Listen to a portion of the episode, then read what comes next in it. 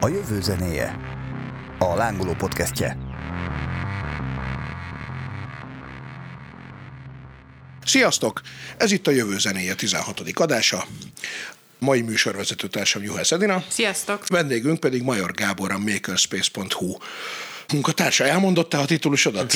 Igen, sziasztok. Tehát mi inkább a Makers Redbox nevű tananyag oldaláról közelíteném meg. Élményközpontú tananyagot fejlesztünk, egy körülbelül 20 fős budapesti csapattal a világ minden pontjára próbáljuk eladni. Ezt vezetem. Értem, és hát ebből az a jó hír adódik, hogy ma arról fogunk beszélgetni, hogy tanulni, az tök jó dolog, viszont nem feltétlenül az lesz ennek a jövője, amit most ismerünk.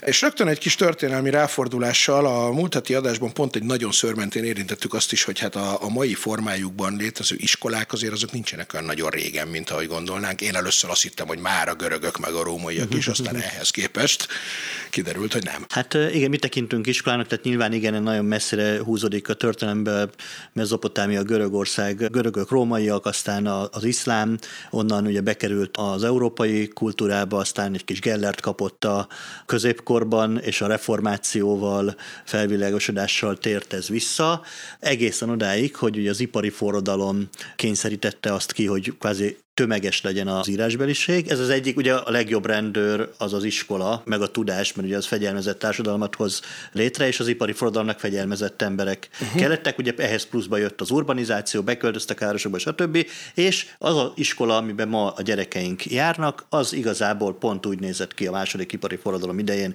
mint ma. Azonos helyrajzi szám, vagy azonos irányító számú érkező egyedek, azonos évben született egyedek beültek egy terembe, ahol szembe volt volt egy tábla, azelőtt egy tanár, és hogyha az a tanár ma feltámadna, akkor ugyanúgy be tudna menni egy osztályterembe, és nagyjából ugyanazt le is adhatná egyébként szinte minden Aha. tárgyból. Lehet, Na, hogy vil- világít jelenti... egy kicsit a tábla, azt nem értem, de körülbelül ennyi, ennyi a változás. Igen, viszont azért akkor ez egy 150 évet jelent nagyjából, nem? Tehát nem sokkal több 200-at maximum. Így van, de hogyha komolyabban végveszünk, hogy igazából a tömeges oktatás, tehát amikor nem csak az a négy-hat elemi, ahova mondjuk a nagyszüleink jártak, az mikor jelent meg, az döbbenetes módon a második világháború után jelent meg ha. Európában. Na, tényleg, Tehát, nem, nem egy régi dolog. Abszolút nem. A nagy Klebersbergi reformok után egészen 6%-ra is felment a középfokú végzettségűeknek a száma, amivel egyébként megelőztük Franciaországot oh. annak idején 40-es években. Csak hogy összehasonlítás, ez ma mondjuk mennyi? A közép érettségizettek. 70% és kb. 30% a felsőoktatás, ezek a magyar Aha. számok, a nyugat-európaiak egy picit előbbre vannak, 41 ha jól emlékszem, a nyugat-európai átlag a felsőoktatásban. Ó. Oh. Igen, tehát akkor a 30-as években volt az 6% és aztán utána ezek szerint Így van, de ez abszolút nője nálunk a szocializmussal, de egyébként meg a második világháború utáni gazdasági fejlődésnek köszönhető az a fajta tömeges oktatás. Igen. Ugye előtte is a Magyarországnak Lébezbergi reformnak köszönhetően nyílt meg egy picit az a társadalmi szelep, hogy mindenki eljuthatott, de ez nagyon elméleti volt, és igazából a második világháború után lett ez mondjuk az, hogy tényleg gyakorlat, hogy bármilyen társadalmi uh-huh. osztályból el tudtál jutni az egyetemi katedrára sokáig akár. Igen, most jól emlékszem, hogy egyébként talán a Rákosi rendszer körüli propagandákban is volt ez, hogy az analfabetizmus teljes felszámolása az kb. akkor vagy. E, igen, Tehát teljes felszámolása az akkor. Gondoljunk bele, hogy mi lesz, amikor Afrikába vagy Ázsiába is teljesen felszámolják az analfabetizmust, összevetve mondjuk azzal a demográfiai helyzettel, ami van, hogy ott mennyi gyerek van. Tehát itt amikor, már meg egy... mi társadalmunk hogy öregszik, az övék meg mennyire nem. Álljunk már meg egy pillanatra, hát én ezt el sem képzeltem volna, hogy ma ez még nem egy világszintű dolog. Én azt hittem, hogy azért írni, olvasni mindenhol tudnak az emberek, nem, de hát ezek szerint az, nem. hogy eljussanak iskolába a gyerekek, ugye nagyon sok helyen az is problémát jelent. Hát abszolút, tehát nyilván azért van rengeteg ENSZ, meg egyéb segélyprogram, USAID, akik konténeriskolákat telepítenek, biztos láttatok ilyen képeket, tehát, Aha, tehát igen, igen. itt még nagyon-nagyon messze vagyunk attól, hogy az analfabetizmust felszámoljuk, és oh. nagyon messze vagyunk attól, ahol mondjuk 1960-as, 70-es években volt Norvégia vagy Magyarország. Viszont az a nagyon-nagyon messze azért az emberi léptékű, tehát nem évszázadokról beszélünk, hanem néhány évtizedről, tehát Aha. kvázi a mi gyerekeink már egy olyan versenyhelyzetben lesznek, ahol már Afrikából, Ázsiából, hát Ázsiából az, az nem is kell arról beszélni, ez már itt van, Persze. de hogy Afrikából is tömegek fognak versenyszituációban lenni a mi gyerekeinkkel, ugye ráadásul egy totál globális információtechnológiával átszőtt világban, teljesen mindegy, hogy lokációban hol vagy, tíz év múlva programozóként végző magyar gyerek, az százmilliónyi afrikaival fog Értem. versenyezni. Hát úgy tényleg, ahogy mondod, hogy ráadásul ehhez még nem is kell a migráció rémét a falra fektenünk, vagy bármi ilyesmit. Nem, nem, nem, nem hanem, abszolút hogy... nem. Ugye most a tíz év múlva 350 millióval több egyetemista lesz a világon, és 800 millió olyan ember, akinek érettségije van, vagy középfokú végzettsége uh-huh. van, inkább fogalmazzunk így, és mindez 30 év múlva azt jelenti, hogy 2,4 milliárd plusz jön a mai emberekhez képest olyan ki, akinek mondjuk érettségi szintű tudása van, és csak Afrikából és Ázsiából ez évente 60 millió ilyen ember. És közben ugye attól félünk, hogy majd jönnek a gépek, akik elveszik a munkánkat. Na de hát... Én azt gondolom, hogy három dologról érdemes itt az oktatás kapcsán beszélni, és mindegyik igazából a, azokból a megatrendekből vezethető le, amik úgyis itt vannak velünk. Az egyik az a demográfiai kérdés, ugye ebben az egyik az, hogy melyik földrészen ugye mennyi fiatal igen, igen. van, azt, meg hogyan öregedik a társadalom, hányan leszünk. Hogy egy pillanatra belekérdezzek, ugye azt nagyjából 20-30 év múlvára jósolják, hogy akkor elérjük a 10 milliárd körüli számot talán a összlakosságban, a Földön, és hogy talán ott fog ez kicsit megállni, vagy visszafordulni, ha jól emlékszem, tehát hogy nem, onnan már nem fog exponenciálisan nőni ez a, a lakosság szám, tehát az össznépesség. Valószínű, én még korábban is megállítatónak látom ezt a dolgot, mert ehhez igazából kettő dolog kell, egészségügy és oktatás. Tehát abban a pillanatban, hogy életben maradnak az utódok, akkor drasztikusan lecsökken a, a gyermekek száma. Ahogy ezt ugye Nyugat-Európában Ehhez az a kettő a kell, és ugye ráadásul hozzá tudnak járulni a családi jövedelemhez, az meg oktatás kell. Tehát ezt azért nagyon sok erő van, amelyik ezt megpróbálja megteremteni Afrikában is, Ázsiában ez meg már egészen jól áll. Uh-huh. Úgyhogy ez a demográfia. A másik a technológiai hullám, amiben persze beszéltünk az AI-ról, meg a hangfelismerésről, meg mindenről. De nem ez a fő nem, hanem inkább az nem, hogy a mobil internet lefedettség? Aha. Az abszolút az, a, hogy gyakorlatilag a tudás az globálisan elérhető a világ minden pontján.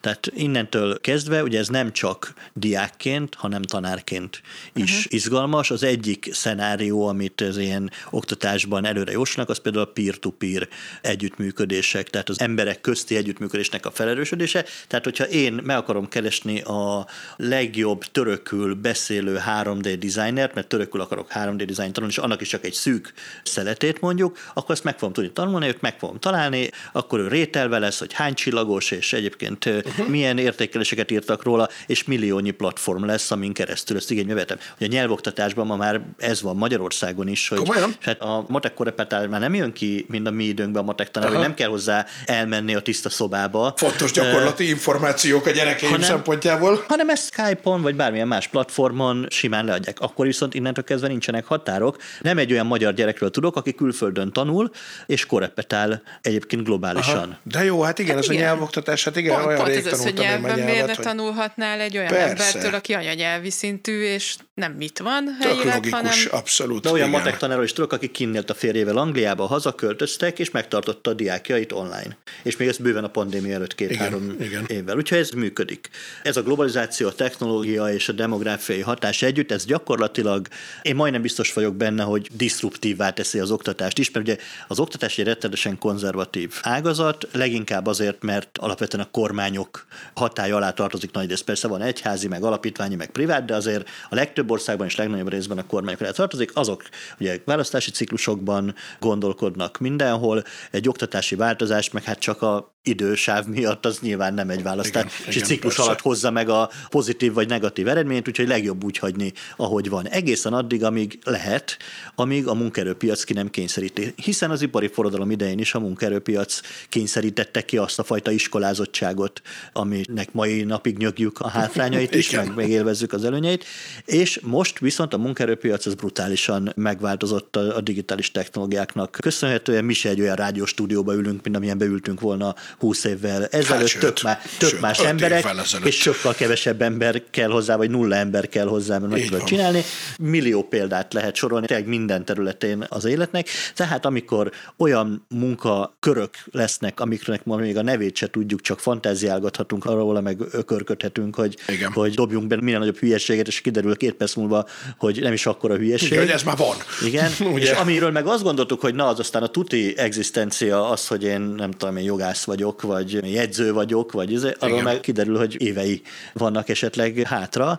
Javaslom a jarvis.ai nevű oldalnak a megtekintését, ez ugye a név az ismerős minden popkultúrában jártas embernek, de ez egy gyakorlatilag mesterséges intelligenciával felvértezett szövegíró rendszer, uh-huh. aminek kulcsszavakat adsz, megadott, hogy milyen módon, milyen hangulatban szeretnéd, hogy kifejezze, még azt is megadhatod, hogy hányadik osztályos gyerek szintjén, vagy milyen egyetemi professzor szintjén, vagy ötödikes szintjén, beadod neki a kulcsszavakat, beadsz neki egy-két weboldalt, ahol azok a szavak egyébként szerepelnek valami miatt, és paragrafusonként szépen elkezdi írni bekezdésenként a szöveget. Ha nem tetszik, egy hotkeyvel újraírja neked, ha tetszik, akkor megérti, hogy te most ebbe a stílusba akarsz tovább menni, és akár regény hosszúságút ír. Brutális. Na most innentől kezdve egy hírügynökség, egy tőzsdei hír, egy sporttudósítás, tehát amik azért viszonylag Persze. generikus szövegek, vagy egy egyszerűbb történetmesélés, uh-huh. az innentől kezdve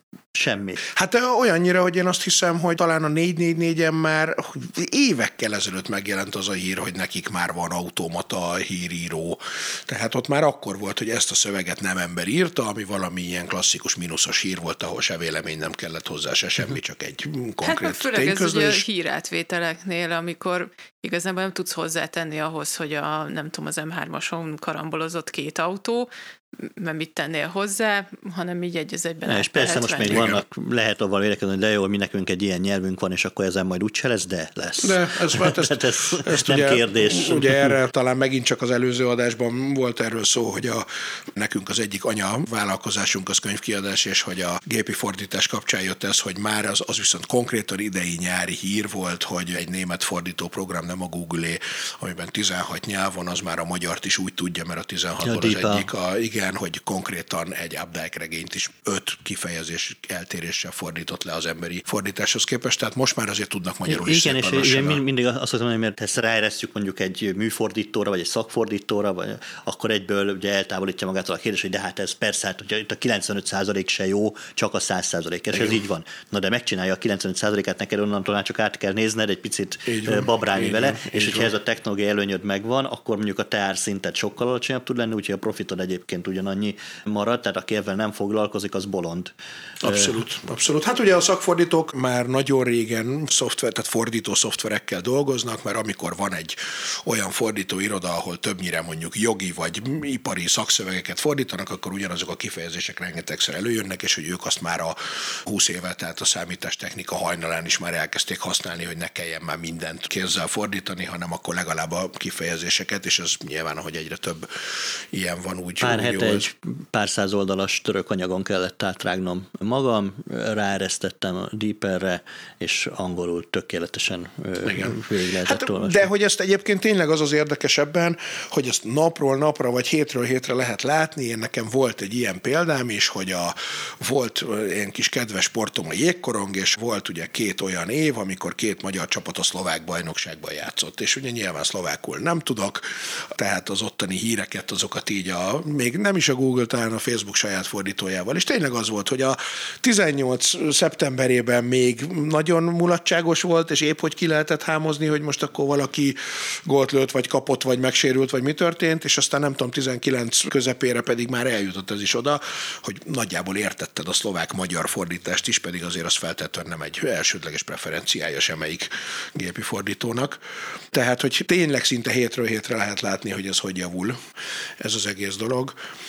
Ugye szakmáknál hagytuk abba a fonalat, hogy ugye milyen szakmák lesznek, vagy milyen állások lesznek, és miből lehet megélni. Hát van ez a közhely, ugye, hogy a ma ismert állások 95%-a 20 év múlva vagy 30 év múlva nem lesz, viszont az akkori állások 95%-ára most még nincs ötletünk. Így van, miközben egyébként az elmúlt mondjuk 50 vagy 100 évben ezek viszonylag stabilak voltak azok a történetek. Ugye ma már... Mert egyébként szerintem én azt gondolnám, hogy azért ez inkább csak olyan mondjuk olyan az ezredfordulóig lehetett stabilnak tekinteni, mondani, mert hogy a mi életünkben azért már elég sok. Tehát én megint csak a könyvkiadásra gondolva, én szoktam azon néha gondolkodni, hogy te jó ég, hát hogy csináltak annak idején mondjuk könyv, meg újság címlapokat, vagy akár lemezborítókat, amikor nem volt számítógép, mondjuk 1986-ban, ahhoz, hogy te összeragd azokat a képeket, és úgy montázsold, és nem tudom, és olyankor mindig rájövök, hogy én talán láttam még olyat, már élőben nem, de hogy tudok olyanról, hogy akkor tényleg körömvágó ólóval kivagdalták, és, egymásra is így csináltuk. És hogy akkor volt a levilágító stúdió, ahol különböző fény, beesési szögű fényekkel világították meg azt az adott papírt, amin össze voltak vagdalva, meg összeragasztva. Na mindegy, szóval, hogy, de aztán ahogy megjelent a számítástechnika, én arra már konkrétan viszont emlékszem, hogy milyen volt, amikor a 90-es évek végén, program. igen, még vinnet kellett a levilágítóba azt, amit a számítógépen összeraktál, ők csináltak belőle egy ilyen filmnek nevezett fóliát, amit aztán a nyomda használt, és aztán hogy jutott el az odáig, hogy gyakorlatilag és most már... nyomtatni? Hát Miért igen, de, kinyomtatni? Így van, tehát az a következő lépés, de most még ki akarod, de hogy kis túlzással egy telefonon is össze tudsz rakni egy tökéletes minőségű dolgot, amit utána csak elküldesz a nyomdának és kinyomtatja, és aztán mindjárt jön az, hogy ki se nyomtatja már, mert minek. Én ehhez, hogy milyen szakmák lesznek, egy nagyon mérvadó könyvet hívnék segítségül, a Tesz-Vesz várost. Szerintem ugye abban ott vannak, hogy milyen, és hogy az ilyen tök érdekes, hogy milyen régóta vannak ugyanazok a szakmák gyakorlatilag, és hogy persze, ha ma felnyitod a Tesz-Vesz várost, akkor tudod, hogy igen, a mentős, a tűzoltó, meg a postás, meg nem tudom, de hogy de hogy igen, közben így annyira változik a dolog, hogy lassan ott is már célszerű lenne egy új... Az a durva, hogy mi szülők, vagy a még picit idősebb szülők, azok ebbe a világba élnek, és nem tudnak a gyerekeiknek segíteni. Tehát ez, ez tényleg néhány évtized alatt változott meg, és hogyha azt mondja, hogy én ez akarok lenni, akkor nem tudja azt mondani, hogy fiam, az már ne legyél, hanem inkább legyél mi is, data detektív, vagy chatbot programozó. I- vagy... I- igen, meg van egy kedvenc oldalam, a 100 Jobs for the Future, érdemes ránézni, egy párat így egyébként kigyűjtöttem. Az egyik a Nostalgist, ami a idő, idősek emlékeit begyűjti, rendszerezi, stb. És minél tovább élünk, már pedig ez, ez ugye köszönhető lesz a technológiai segítségnek, akkor ez így, Tücsök Farmer, hiszen az Ugye a legnagyobb protein tartalmú. Ja, rovarokat fogunk enni. Rovarokat, igen, rovarokat igen, fogunk enni, igen. abszolút. Fusionist, az nagyon-nagyon tetszik, és ezt szerintem már most is van, aki gyakorlatilag azt az interdisziplináris szemléletet tudja képviselni, hogy a, a mérnökök, a művészek, társadalomtudósok és minden egyéb közötti szinergiát Hogyne. meg tudja teremteni. Éppen tegnap este kezdtem el nézni, az a Billion Dollar Code a Netflixen, ami Aha. arról szól, hogy a Google Earth-ot néhány német srác gyakorlatilag megcsinálta a 90 93-94-ben, és ott is az volt, hogy egy művészeti csapat, egy hacker csapat, stb. állt össze, mert így jönnek létre a jó projektek. Egyébként mi tananyagfejlesztő csapatunk is ettől tud izgalmas, meg újszerű dolgot csinálni, hogy mindenféle ember van benne. Ha tíz tanár csinálná, biztos nem lenne olyan jó, mint hogy Igen. vannak benne művészek, meg programozók, meg tanárok, meg mindenféle léhűtő egyéb is, mint például én. Úgyhogy, de, de, de az, hogy mondjuk azt, hogy mondjuk 3D tervező mérnök, az egy sláger szakma lesz, ahhoz, ahhoz nem kell nagyon gondolkodni meg az augmented reality, az meg a virtuális valóság tervező, kirakat rendező Tényleg, helyett inkább igen. egy virtuális valóság, vagy tévészerelő helyett egy okos otthon tervező. Igen. Tehát ugye vannak, amik csak transformálódnak, meg vannak, amik kinőnek a fűből. És ugye, ahogy megyünk előre az oktatásban, ugye nyilván írni, olvasni kell tudni mindenkinek, nem kérdés.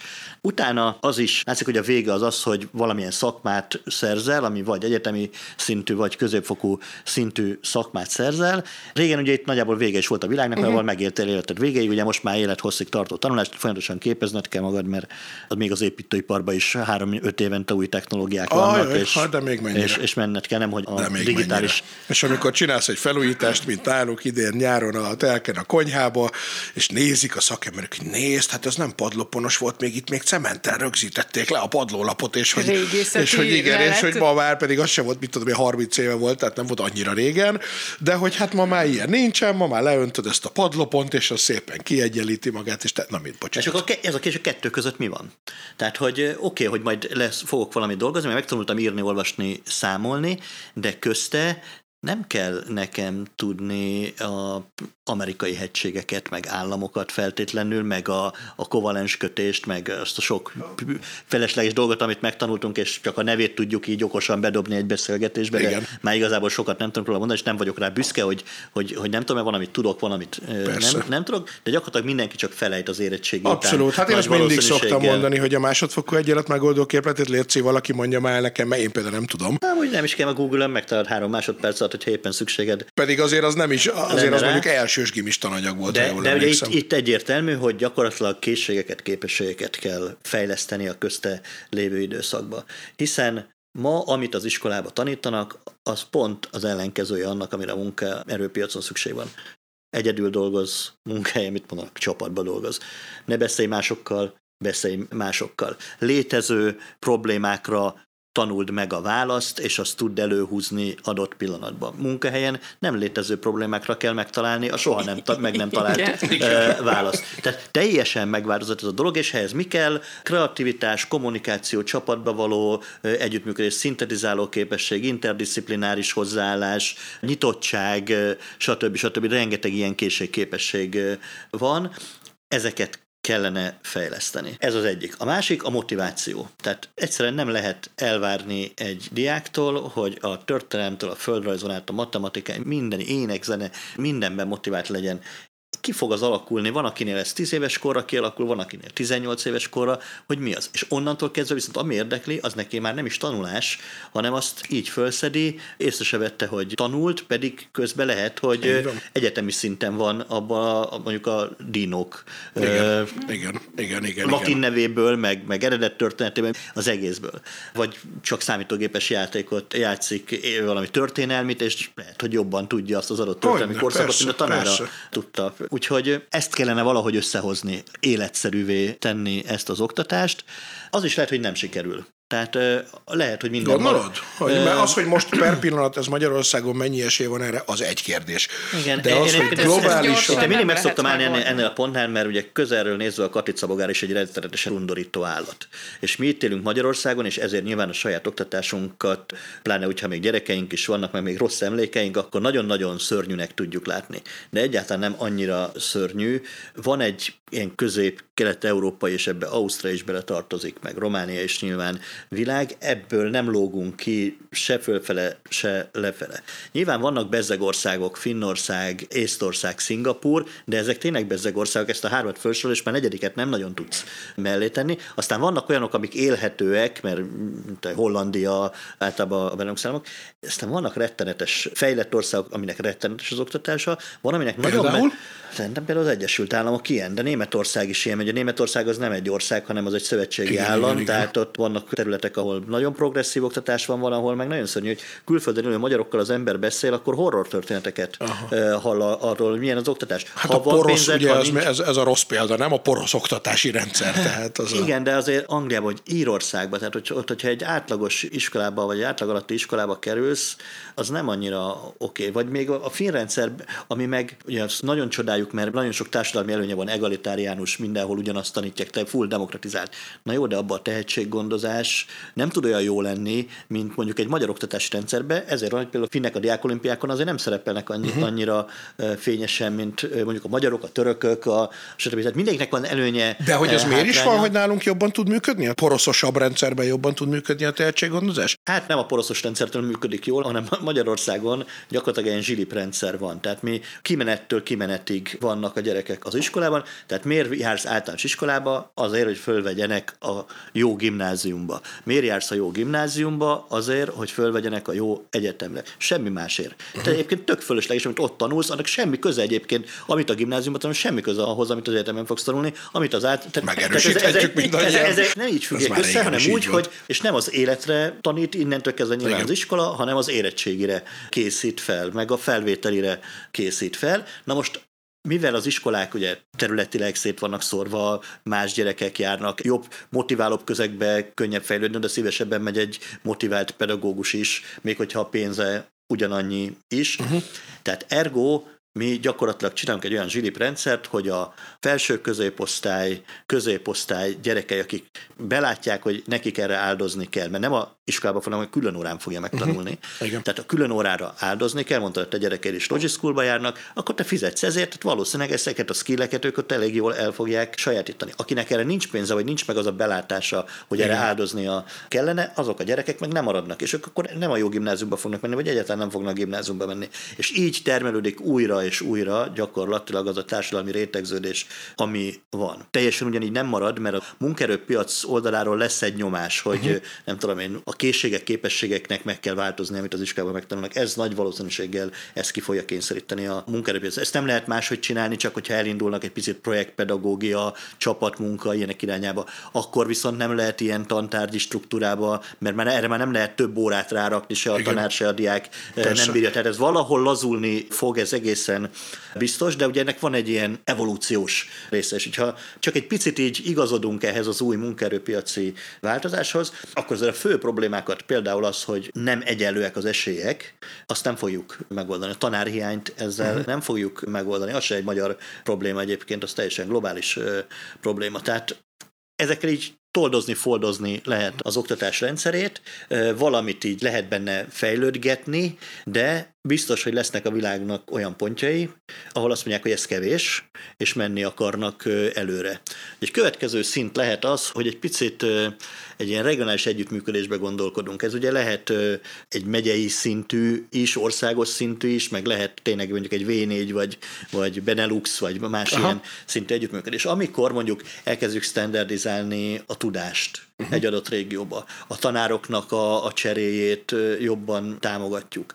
A munkaerőpiac és főleg az egyetemi szinten sokkal jobban összedolgozik. Ugye ennek vannak is van kulturális gyökere, mert mondjuk a Kassai vagy a Pozsonyi Egyetem, meg a Magyar Egyetemek régen sokkal jobban integráltak uh-huh. voltak, mint mondjuk ma. Tehát ez lehet egy következő szint, ez akkor már egy picit léptünk előre, főleg a munkaerőpiac oldaláról. Igen, de hogy azért az jel... köznevelésben ez nem fog sok Igen, hogy jellemzően ez a felsőoktatásra lesz. Ez inkább a felsőoktatás szakképzés Igen szintjén fog, és akkor nyilván a régiós vállalatok lehetnek ennek a, a hajtóereje. Aztán, amire szerintem nagyon nagy esélye van, az, hogy a globális cégek tért nyernek az oktatásba, hiszen ez egy hatalmas piac, most is, és lesz. Tehát most indul igazából ez a, a piac fölfelé, az oktatásban rettenetesen sok pénz lesz. Na most, amikor a Facebook, a Google, a Microsoft, a tech giantek összefognak az MIT-val, a Oxford University-vel, akárkivel, vagy a Udemy-vel, meg sőt valamit ugye már ők indítottak el ezekből, és azt mondják, hogy figyelj, az én brandem alatt elkezdem rétegezni a tudást. Tehát már nem csak top level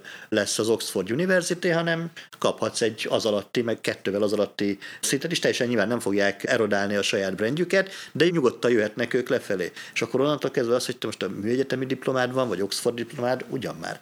Lehet, hogy olcsóbban, mert hogy ezt online fogod megszerezni, és mondjuk kétszer ki kell menned három év alatt oda. Nyilván nem kapod meg azt az, a kampuszérzést. Ha valaki már volt, akkor tudja, hogy az pedig eléggé megéri, mert hogy én csak egyszer egy hétvégét töltöttem ott, de hogyha van Meseország, akkor így Oxford városa az így Igen, az de ebből a szempontból én például az egész Fudan egyetemes dolgot is sokkal pozitívabban látom, mint mondjuk így, amennyire a közvéleménybe Aha. Eh, bekerült. Tehát az tényleg egy top egyetem, tehát jöjjön még három ilyen ide. Nem így fognak ide jönni, és nem, talán az túlzás, hogy ilyen ekkora infrastruktúrával kell ide jönni, de ide kell jönni. És minél előbb ezeket a kapcsolatokat uh-huh. meg kell teremteni. Nem tudom, mennyire hallottátok ezt, de ma a top gimnáziumokban már nyugat-európai egyetemek finanszírozzák a diákbulikat, Komolyan? az iskolanapokat, azért, Na, hát. hogy hozzájuk menjenek. Holland, meg angol. De itt Magyarországon? Itt Magyarországon. De jó, hogy, nem tudtam. Hogy, hogy egyszerűen brandet építenek, hogy menjenek oda, és hát nyilván ugye a top gimnáziumokból 30-50-70 százalék egy adott évfolyamból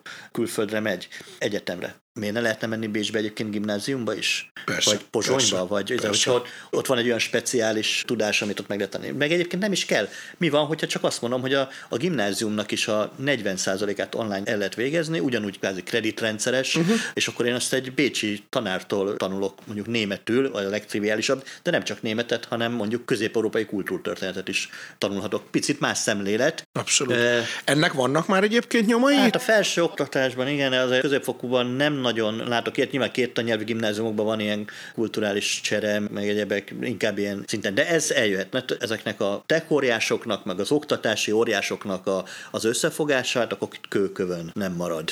Gyakorlatilag az államok le fognak térdelni, könyörögni fognak azért, hogy adatokat kapjanak tőlük, az lesz a legértékesebb, a tanárminősítéseket ők fogják csinálni, stb. Ez picit olyan, mint amikor a Google ugye elkezdte digitalizálni a könyvtárakat, Aha. és ugye volt minden EU-s országban csomó pénzt adtak digitalizációra, de hát szerencsétlenkedtek vele, persze, miközben persze. Google-től meg megérkezik egy kamion, és egy délután egy egész könyvtárat beszkennel, és megköszöni szépen megy is A másik is, hogy jogilag nem teheti ki még, de ott, hát van, még. ott van nála, vagy a térkép, persze. ami történt a digitális Tényleg, az hogy is volt ez a térkép sztori? Mert hogy most, hogy mondod, igen, hogy hát az most már ter- teljesen természetes, hogy papír, Google Maps. Ilyen, volt a, a kesztyűtartóban, volt hogy ne, én emlékszem, ó, hát én ezt ha ad nem mondjam, hogy milyen volt, és nem volt ez se olyan régen, amikor aztán 2005-6 tájékán volt, hogy a zenekarommal mentünk Hollandiába koncertezni, és akkor még éppen GPS-ünk se volt, nem, hogy Google Maps-ünk meg Hollandiában netünk, és papírtérkép, rábögtünk a városra, a Rossz nevű városban lesz a kis fesztivál, megérkeztünk, és vakarjuk a fej, ez nem így nézett ki a múltkor, és kiderült, hogy kettő van belőle Hollandiában,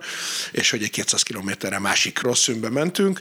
Ez ugye ez mondjuk is előfordulhat. Hát azért ott ugye mindenképpen hozzá fog kérni valami olyat, tehát hogy, hogy most már digitálisan eleve nem a várost ütöd be, hanem, a hanem beütöd azt, hogy rossz rock fesztivál, és azt így, ő így meg fogja Aha. nekem találni.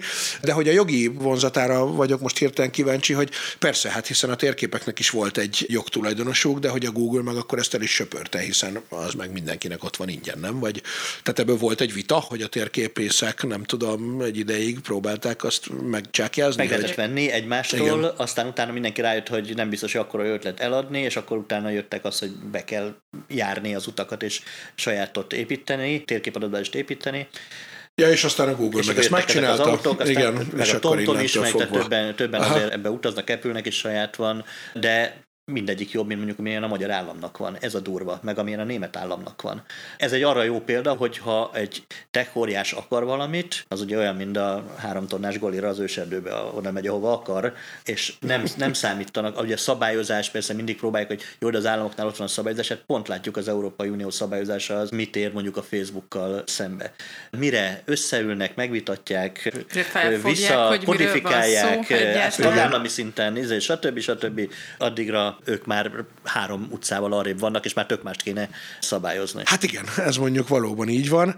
És a képzeljük ezt az oktatásba, ami ugye a gyerekeinkről szól, rólunk szól, a társadalmunkról szól, a munkaerőpiacunkról szól, mert onnantól kezdve ők fogják tudni, hogy ki az a tehetséges gyerek, és nem a fazekasnak az igazgatója. Igen. Fogja tudni, hogy ki az, akit mondjuk beajánl a nem tudom én milyen kurzusra, hanem real-time fogják látni, hogy ez a gyerek ezen a szintfelmérőn globális top 3%-ban van.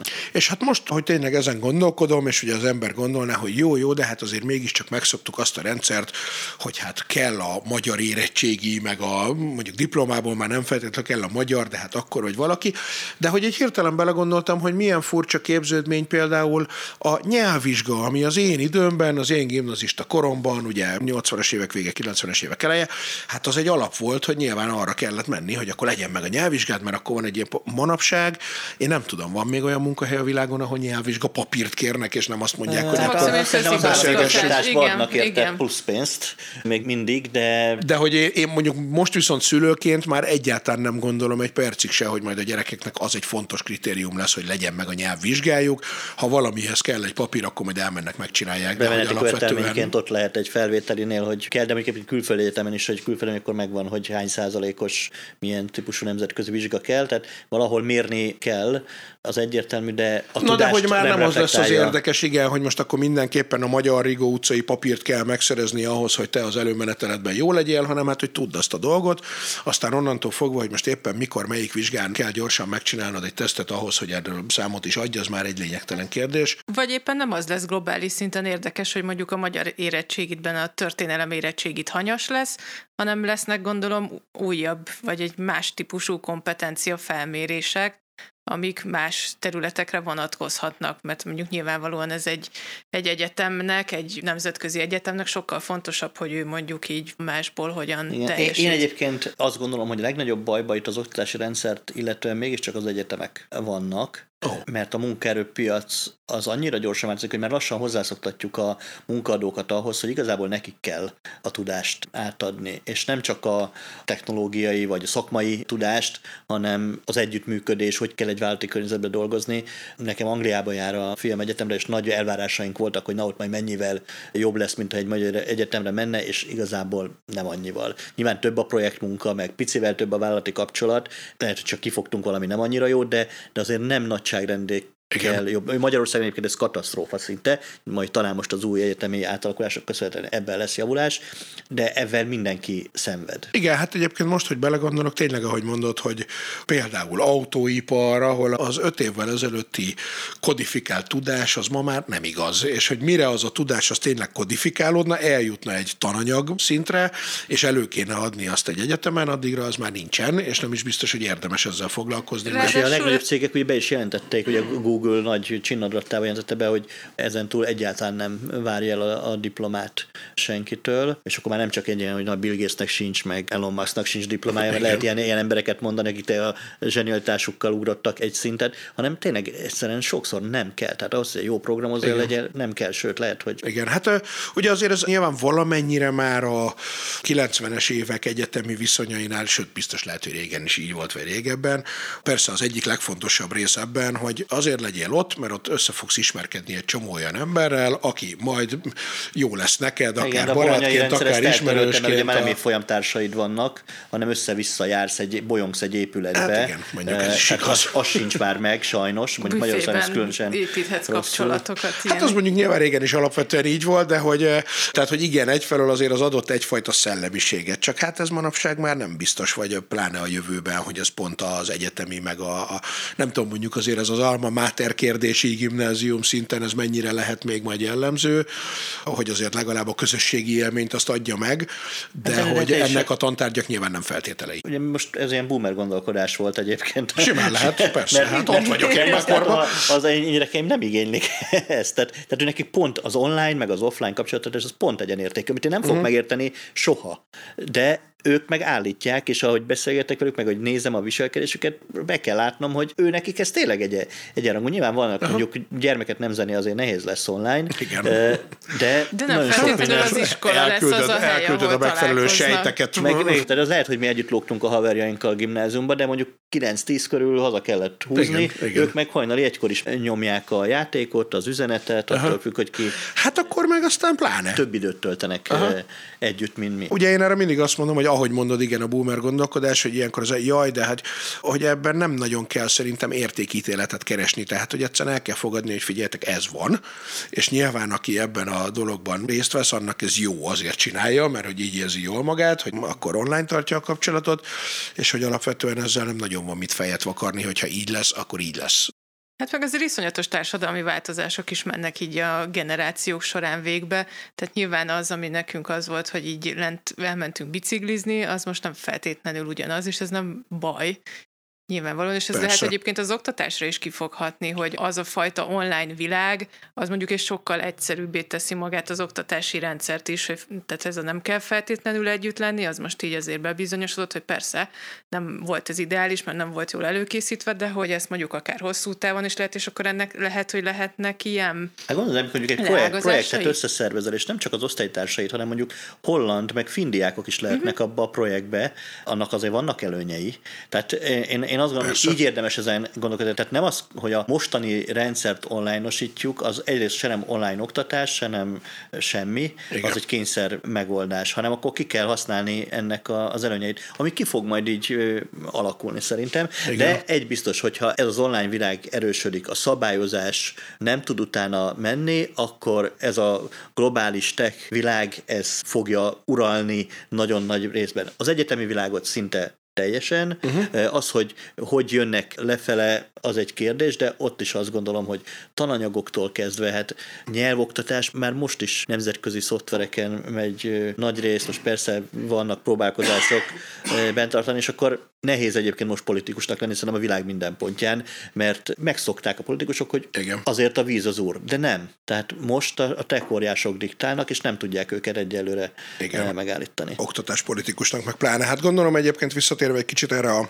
hogy hogyan jön lefelé korba, hogy azért az első néhány évben az iskolának nyilván van egy gyerek megőrző funkciója. Tehát az még akkor akár, mint az óvoda is, függetlenül attól, hogy mit tanulnak, mert mondjuk a tíz éves korig még azért nem nagyon tudod egyedül hagyni a gyereket, de onnantól valóban átmehet az ebbe, viszont az is egy érdekes kérdés, hogy most vannak tantárgyaink, de hogy ez szerinted hogy alakul majd? Ebben az viszonylag nagy a konszenzus, hogy nem, nem tantárgyak, hanem tantárcsoportok, tudás, képesség köré szervező tantárcsoportok lesznek azok. Ezt ugye az is kikényszeríti, hogy tanár se lesz. Ugye nagy felzudulás volt, amikor az évnyitón azt hangzott el, hogy nem kell minden iskolába kémia tanár. Semmivel nem tudok jobban egyetérteni mindezzel mm. egyébként. Tehát tényleg nem kell minden iskolába kémia tanár. Olyan központok kellenek, ami viszonylag gyorsan elérhető tömegközlekedéssel, és oda szuper felszerelt kémia, fizika, informatika, nem tudom milyen laborokat teszünk, és tömbösítve megtartjuk azokat, a speciális szaktudás, speciális eszközkészlet kell. Hiszen nem lehet fenntartatatlan az, hogy folyamatosan minden iskolába visszük, és akkor mennyi pénzt költöttünk egy nyelvi laborra a 90-es években, semmit hát nem ér, semmit nem érnek, nem, ökkor se értek már sokat, és most se tudjuk, hogy nem, ezeket központokba hónapok elején ománi oktatás politikusokkal beszéltem, és mondták, hogy ők nem is tudnak más csinálni, mert olyan az országszerkezet, hogy gyakorlatilag a főút, az autópálya mellé kell ezeket, és kvázi az osztálykirándulás az az, hogy összeszedik őket, és egyhetes ilyen pentlakásos uh-huh. élmény, élménypedagógiára, ugye? Igen, élménypedagógiára mennek, és ott megtanulnak mindent, amihez kell ez a speciális tudás. Na, ha most az, amihez meg nem kell, azt meg ugye pont online is meg lehet igen. tanulni, úgyhogy ez a nagy kérdés. És itt akkor rátérhetünk egyébként a, az oktatás terére is, igen, hogy igen, igen, igen. az osztályterem ugye úgy, úgy néz ki, mint 100-150 évvel ezelőtt. Ugye ma már azért Magyarországon is egy csomó modellkísérlet van, nyugaton meg aztán pláne, ahol legalább színesek a székek, meg már nem csak frontálisan lehet összerakni a bútorokat, hanem lehet átrendezni csoportba, stb. meg digitális tábla van, oké. Okay. Ez egy ilyen, mondjuk azt, hogy 1.5, de igazából a next level az, amikor amikor olyan terek vannak, amit meg tudunk tölteni tartalommal. Uh-huh. Közösségi épület igazából uh-huh. az iskola. Én voltam mondjuk a Legónak a privát iskolájába, Biyunba. Hát, hogy leraknak, akkor nem biztos, hogy rájössz egy iskola, hanem azt gondolod, hogy műfház, vagy valami ilyesmi. Olyan, hogy klasszik tanterem nem nagyon van. Van tankonyha, amilyen hatalmas buliba főznek, akkor bemész, akkor egyből egy ilyen 30 darab mekintos ott áll, ahol bármit is csinálhatsz, aztán ilyen foglalkoztató, olyan foglalkoztató, ilyen kis tér, ide elvonulunk, stb. konyhakert, igazából ez a jövő iskolája, sokkal nyitottabb, sokkal flexibilisebb bútorzatban is, meg, meg tér uh-huh. rendezésben is. Vannak egyébként itt Kelet-Európában is indultak a modern kísérletek, van egy Learn Life nevű egyébként barcelonai startup, akinek ez a víziója, hogy nem az iskolába fogunk tanulni, sokkal nagyobb lesz az egyéni családi felelősség a tanulásban, tehát uh-huh. az legalapabb készséget írni, olvasni, számolni meg kell tanulni valamilyen struktúrált módon, onnantól kezdve viszont majd a gyerek megmondja, hogy ő sport, zene, tudomány, izé, ezeknek milyen kombinációja, és majd meg lesznek ezek a terek, és lehet, hogy nem tudom én, lesz X kredited, uh-huh. amit te lelakhatsz ingyen, és akkor plusz még a család fizethet, és akkor így megy óráról órára, és lehet, hogy tömbösítve most két hétig csak ezt tanulja, aztán Aha. azt, és összeszervezik azokat a gyerekeket, akik lehet, hogy nem is egykorúak, hanem van köztük három-négy év különbség, de azonos érdeklődés sokkal jobban összetapasztja őket, mint az, hogy te is 71-es vagy, ki nem szarja le. Igen. Hát, igen. igen. igen. Nekem, most a két dolog jut eszembe, hogy egyik az, hogy akkor ez egyfajta ilyen personalizált lesz az oktatás is, mint egyébként így a világban így nagyon sok minden, hogy gyakorlatilag ő választ választhatja össze, és hogy ez egy ilyen változás lesz, hogy ugye eddig mindig az volt, hogy nálunk legalábbis az iskolában, hogy ide nem szórakozni jársz, hanem tanulni, hogy akkor ez így megfordul, hát hogy, hogy és akkor az, tulajdonképpen igen. egy kicsit jól érezni Hát jársz, hogy ne, hát de hát csak ennek lenne értelme, nem? Hát az iskola szerepe a gyermekmegőrzés mellett a tanulás, csak ugye most nem tanulni járunk az iskolában, hanem szenvedni. E, igazából, tehát túlélni járunk igen. oda. Ha tanulni járnánk oda, akkor mindenki szívesen menne. Nem tudok elképzelni olyan gyereket, akiben nincs ismeretvágy, a legdeklasszáltabb, legszomorúbb sorsú, semmilyen gyereknél nincs az, hogy ő nem akar valamit elsajátítani, nem érdeklődik valami iránt. Ha más nem, akkor a gördeszkájának a, a felpimpelése iránt, de érdeklődni fog. Valami iránt érdeklődni fog. Meg lehet fogni, hogy pont ezzel foglalkozunk ebben az élmény pedagógiával, hogy kipiszkálni personalizáltan abból a gyerekből, hogy mi is nem igaz, hogy valamihez nincs tehetsége. Minden gyereknek van valamihez tehetsége. Persze, és mi a válasz arra, mert ugye itt most már gyakorlatilag szűk egy órája arról beszélgetünk, hogy amit most, ami viszonylag nyilvánvaló is, hogy amit most tanulunk, annak nagyon sok értelme nincsen. De hát erre szokott azért mindig jönni az az ellenérv, hogy na de hát azért olyan nincsen, hogy valaki mégse ismerje Petőfi verstől a Pitagoras. Igen, hogy... Ez a kedvenc. Jó, hát... tanuljam meg, nem tudom, 2000-ben, mikor megy Pitagoras. De, de hogyha a bizonyítását nem is, de hogy legalább azért azt tud, hogy mi a Pitagoras, én elfelejtettem már én is különben, tehát mindegy is. Nem, de nem a Pitagoras tétel kell tudni, azt kell tudni, hogy melyik az a szituáció, aminél elő lehet húzni ezt a tudást, és lehet, hogy nem tudom Pitagoras tételt, de meg tudom oldani azt az adott problémát. Tehát nyilván ugye itt van egy általános műveltség, meg van egy probléma megoldás. Ehhez például nagyon-nagyon fontos, hogy el tudjunk igazodni az információ tengerben, uh-huh, hogy ilyen igen. igazi szarszót is mondjak.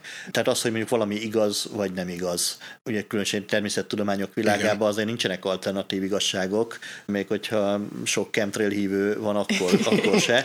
Tehát ott Bár aztán van. időről időre a fizika és, ott is megdönti a és, és ha, ha, ha én építkezem és ki akarom számolni, hogy mennyi csempét kell vennem, akkor meg fogom oldani ezt a problémát. Odaig kell eljuttatni, és nem kell ehhez tudnom a, a konkáv és konvex testeknek a felület számítási képletét, séróból, hanem majd megoldom. Igen, hát tudnod kell, hogy hol nézd igen. meg, igen. Hát hiszen ugye az információnak a, a tárolására az írás megjelenéséig ugye nyilván csak az emberi agy volt képes, aztán utána lett egy háttértárolónk, ami az írás lett, illetve aztán lett egy szélesebb háttértároló a nyomtatással, és aztán most pedig a legszélesebb háttértárolónk van a nettel, igen, az, hogy most az emberi kultúra, a nemzeti kultúra ismerete, ott én is egy kicsit bizonytalan vagyok, mert személyesen nem nagyon szeretnék egy ilyen teljesen feloldódott világba élni, ahol mindenki identitását vesztette.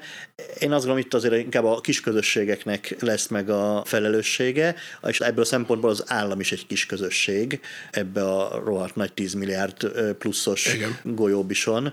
És ezt is motivációval lehet elérni, az, hogy tud, hogy honnan jöttél, tud, hogy hova tartasz, kinek a borja vagy, és az kié volt. Tehát ez meg ezen a szinten kell, hogy... Igen, és hát e- ezzel működjön. kapcsolatban meg az a jó hír, hogy milyen szépen összeérnek most már itt tizen sok adás után a korábbi Igen, témák. Igen, a kedvenc témád újra előjött. Pedig még az AI-ig el jutottunk. Igen, de hogy hát egyrészt ugye ez az állam szerepe, hogy valójában tényleg már egy idő után, ugye nem csak én gondolom ezt, hanem szakértők is ezt gondolták itt e, néhány adással ezelőtt, hogy inkább a kulturális identitás megőrzésére fog, mint a társadalom szervezésre konkrétan korlátozódni, mert hogy a társadalom meg gazdaság szervezés azért az jóval inkább a globális folyamatoknak lesz a játéktere, és a másik pedig ugye pont ez a nyelv, hogy ennyiből azért valószínűleg mindig meg fog maradni az identitás, hogy nyelvész vendégeink és kollégáink jó híre az, hogy nem fognak megszűnni a nyelvek, tehát hogy pont, hogy a mesterséges intelligencia és a pillanatok vagy valós idejű fordításnak az az eredménye, hogy nem mindenkinek angolul kell tudnia, mert hogy az pont a legkevésbé számít. Ebből a szempontból szerencsések vagyunk,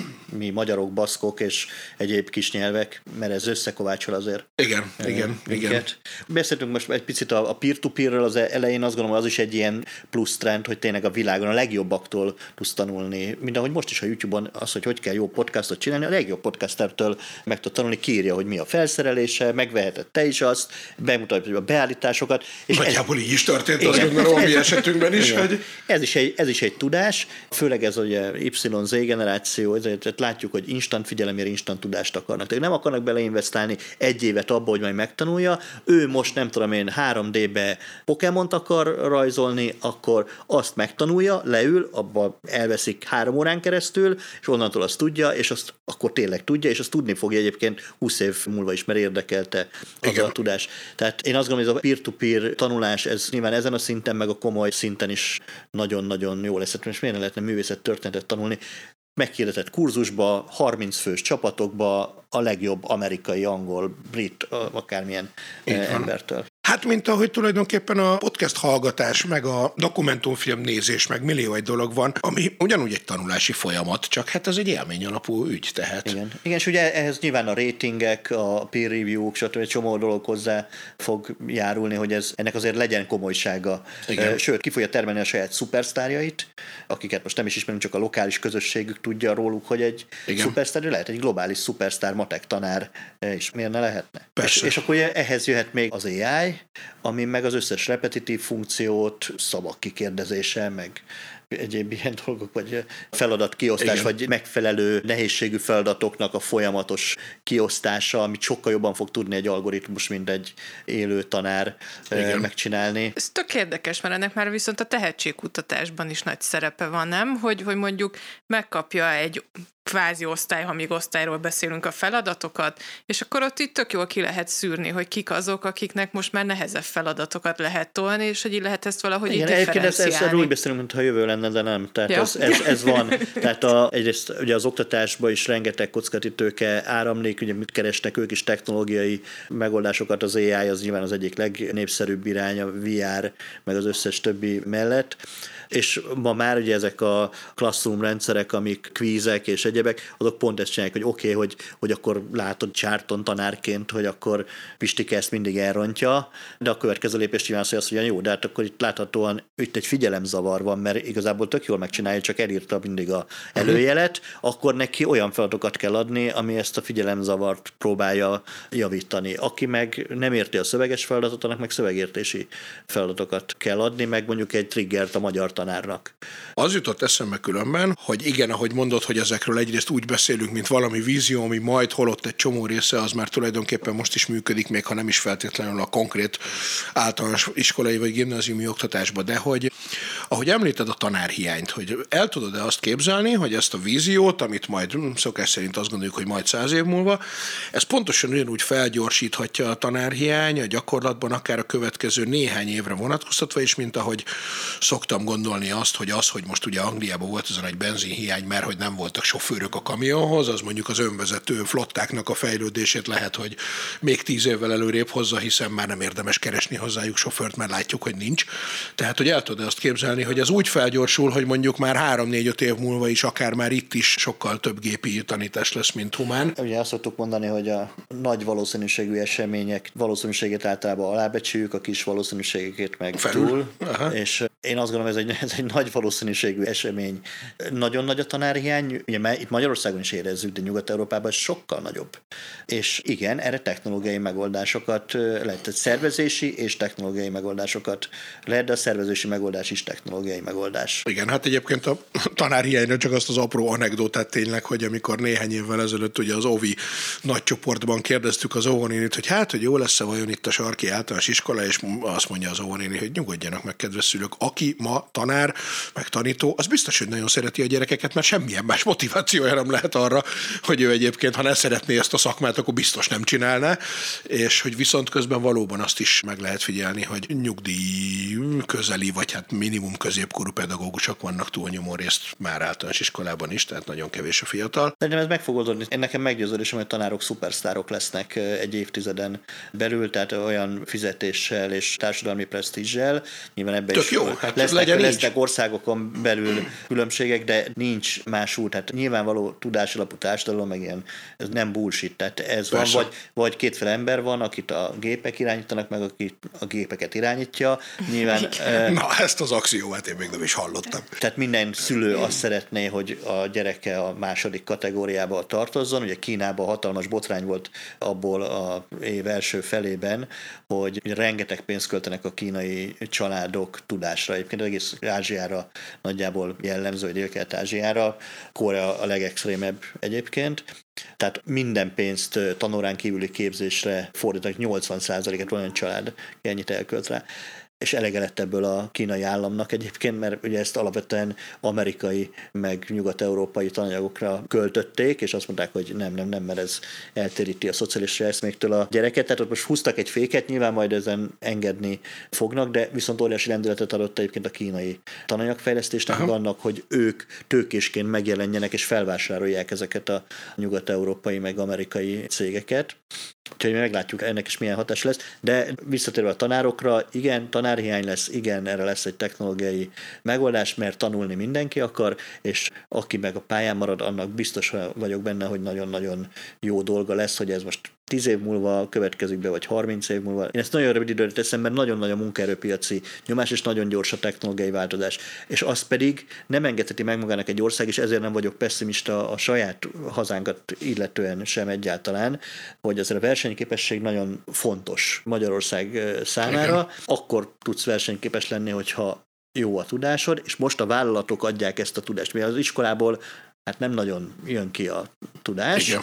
meg a képesség, ezért a vállalatok képzik fél évig, egy évig, két évig, közben meg óriási a fluktuáció, mert ugye bérspirál van, meg nagy a kereslet, ezt előbb-utóbb el fogják érni a vállalkozások, hogy az iskola az kvázi kész embereket adjon a munkaerőpiacnak. Akkor jönne még az a kérdés így a végére, vagy utolsó előttinek, hogy mit csináljon az a szülő, aki nyilvánvalóan legjobbat szeretné a gyerekének. Kell mindenáron most nagyon azért kaparni, hogy a legjobb iskolába meg a nem tudom, vagy lehet egy picit pont ugyanezeken a változásokon felbuzdulva azt gondolni, hogy ha a gyerek most nem is a leges, legszuperebb és legerősebb gimnáziumba jár, és nem tudom, akkor is azért ez az élethosszig tartó tanulás folyamata miatt később nem kerül olyan versenyhátrányba, hogy ne kelljen már versenyistálóba íratni mondjuk 8 évesen? Vagy mit gondolsz a, a legrosszabb gyerek a megnyomorított gyerek. Tehát akkor menjen versenyistálóba, hogyha az ő habitusa ilyen. Én ezt gondolom.